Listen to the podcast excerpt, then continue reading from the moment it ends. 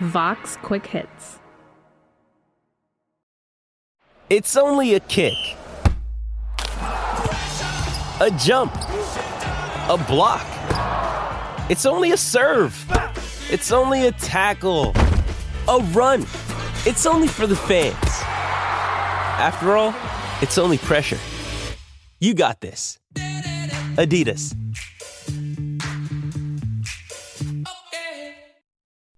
Hey, what's up? Hello, and welcome back to What to Watch, the show where we tell you what to watch. I'm Emily VanDerWerff. I'm Vox's critic at large. And I'm Alyssa Wilkinson. I am Vox's film critic. This week, I don't know if you heard this, Alyssa, but the Olympics are back in town. Oh boy. And uh, it's the 2020 Olympics, even though, you know, time has continued to move forward. I don't know what year it is. We all feel complicated emotions about this, but you know what we don't feel complicated emotions about? Our favorite sports movies and sports TV shows. Uh, so we are going to be talking about some of those. Alyssa, what's your favorite sport to watch? Um, I've recently written for the popular website Vox.com about baseball. So I should say baseball, but I also will throw in that I'm a huge hockey fan. I love watching baseball. One of my favorite things to do is go to Dodger Stadium here in Los Angeles and see a game there. So it's just a great place. I've really gotten into soccer lately, hmm. thanks to my beloved LAFC. Uh, I might be actually going to see a game there very soon. But uh, I think you know, the thing that makes a sports movie great is often not the thing that makes watching a sport great. Because in a great sports movie, you kind of have to boil it down to like some sort of understandable conflict. And that's why my first pick is The Rookie. Coach, back when you're really throwing, how fast were you bringing it? I don't know. 85, 86. Well, that's not bad. Well, it is when the other guy's throwing 90. So this is a Disney sports movie. Disney used to make amazing sports movies until they just started making only franchise pictures. It is about a high school teacher who gave up on his dream of making Major League Baseball and then through an unlikely series of events is able to try out and ends up making a team and is a rookie at a let's say a much older age than most rookies who enter baseball are. He's played by Dennis Quaid and you know Dennis Quaid is just one of those guys that you want to see playing a nice corn-fed white American boy. And this movie is based on a true story and director John Lee Hancock, who I think has always been a little underrated, turns it into kind of the exact sort of Americana corn that I I myself deeply enjoy. And also baseball's just such a good cinematic sport because it does boil down to those one-on-one matchups of pitcher versus batter. And it's just nice to see Dennis Quaid. He's he's one of those guys who's good at having a fake baseball form. I almost buy that he can throw a mean fastball. So the Rookie on Disney Plus just a little bit over 2 hours long. Alyssa what's your pick? Well I was thinking about sports movies and and how many of them I enjoy. I was thinking about Fever Pitch, which is about my beloved Red Sox. I was thinking about Bring It On, but the one that I wanted to settle on and recommend is a little more obscure. It's a film called Fake It So Real. I've been to the bottom of the valley. I've been to the top of the mountains. I've wined and dined with kings and queens. I've ate dinner with little stubby mans when we had pork and beans. I'm the best, baby. So, Fake It So Real is a documentary made by Robert Greene, and it is about amateur pro wrestlers.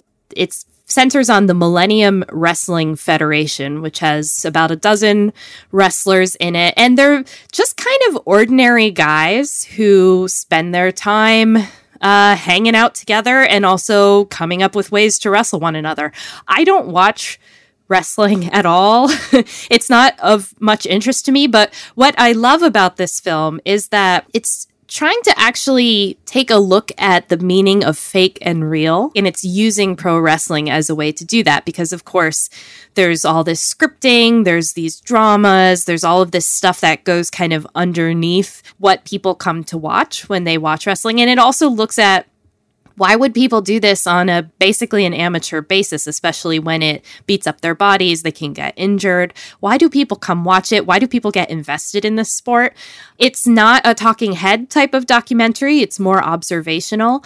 Um, but Greene, who is himself really into this kind of amateur wrestling world, he kind of just follows the guys and you really get to know them and get to know what they're doing and also start to ask some questions about what is authentic. Is this as strange as we think it is? Is it like theater? All of those great questions.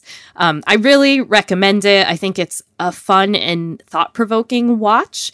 Uh, the movie is streaming on Amazon Prime currently and also rentable on iTunes and YouTube and all of those kinds of services. And it's about 94 minutes long. Emily, do you also like TV shows about sports? I like TV shows about anything, Alyssa. That is one of those things that is true of me. It's true. But I do have a sports TV show I think a lot of people haven't heard of. It's a show I think about a lot, and it came out almost 15 years ago, and that is the show Nimrod Nation. This team has been playing together since the third grade, and they're not going to be denied here tonight. They come in with a very focused attitude, and we should have one Danny first game here on Superior Country Sports. So, Nimrod Nation is a show about a bunch of high school basketball players in a small town in the Upper Peninsula of Michigan. At the time, it sort of got compared to Friday Night Lights in terms of its themes and the ways in which it portrayed the world of high school basketball. And that's, you know, honestly, that's not a bad comparison. This is kind of a documentary version of that TV show. But I think this goes into some interesting places. I think this goes into some pretty deep and compelling places. And like, it is so rare to have a good basketball movie or TV show. It's one of the sports that I think is hardest to film just because it's about a team more than it is any individuals. And like, Nimrod Nation does a good job of making you care about all the kids on this team and making you care about the town they're from, and then sort of just dropping you into this world without like doing too much hand holding or anything like that. Um, it's really a wonderful program. I hope more people are able to check it out. I think it would be up a lot of people's alleys, including the person I'm currently recording this podcast with.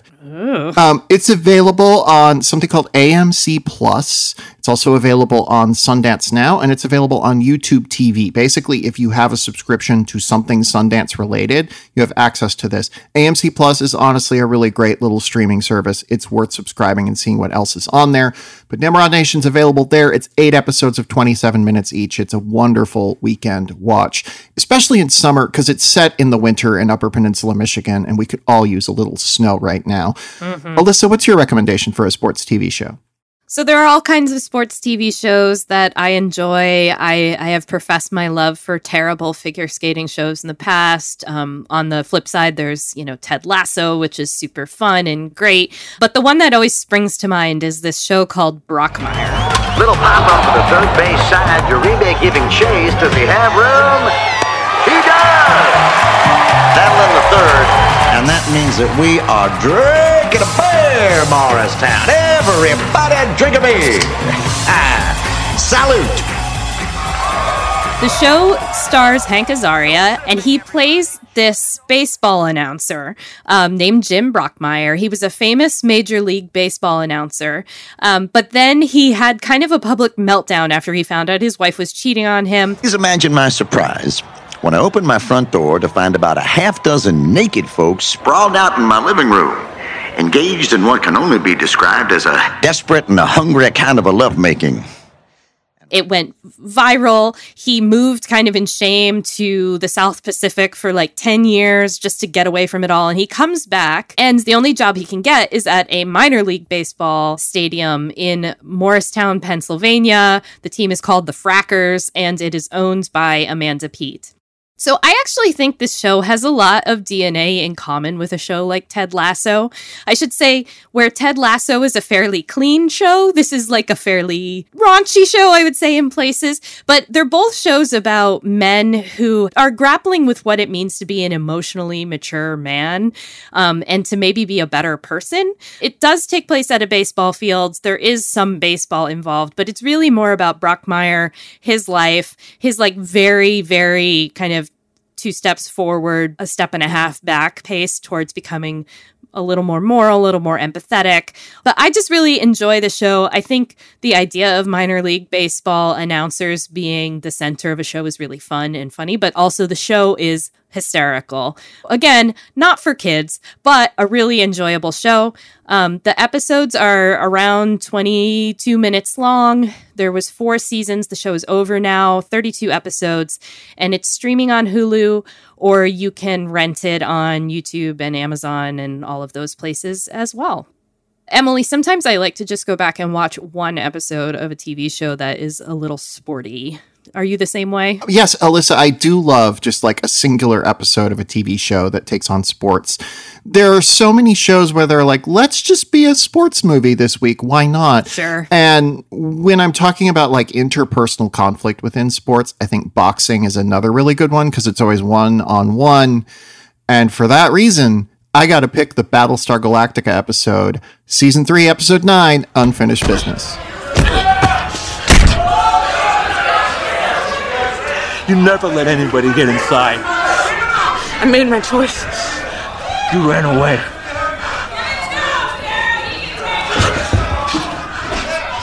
So the conceit of unfinished business is really strange. The idea is that when the crew of the Battlestar Galactica, you know, gets into a place where they have a lot of like tension, they just hold an impromptu boxing thing where anyone can fight with anyone. Sounds like Vox. Yeah, which is a thing we know happens in workplaces all the time. um, but this is a brilliant episode of television. It's honestly probably in my top 100 episodes ever made.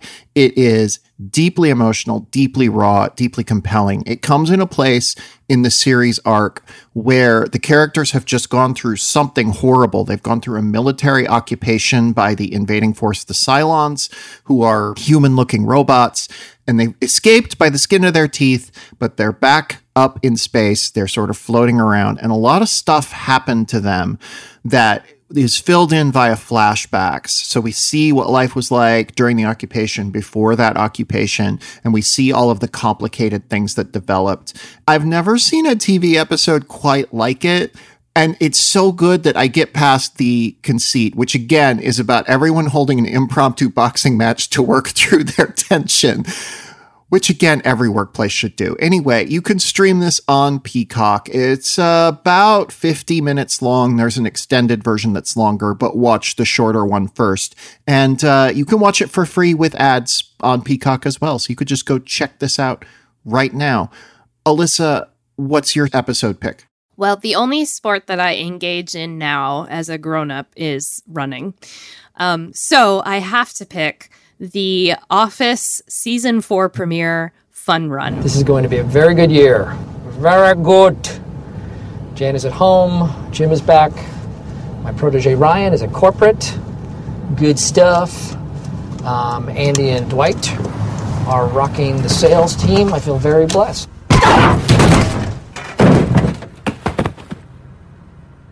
This is the episode in which Michael Scott uh, hits Meredith with his car, and she goes to the hospital for a fractured pelvis, and then uh, Michael tries to obtain forgiveness from Meredith. It doesn't work out so well, and it turns out that she gets rabies. A woman shouldn't have to be hit by a car to learn that she may have rabies. But that is where we are in America. And that does not sit right with me. Michael decides he's going to stage a fun run uh, with the office in order to raise money for rabies. The full name of the fun run is Michael Scott's Dunder Mifflin Scranton Meredith Palmer Memorial Celebrity Rabies Awareness Fun Run Pro Am Race for the Cure, as you might remember. Um, and the whole office goes on a kind of run, um, or really more of a walk around the neighborhood surrounding the office. This is also the episode in which we find out that Jim and Pam are dating. This is also the one where Angela is very mad at Dwight because he killed her cat Sprinkles.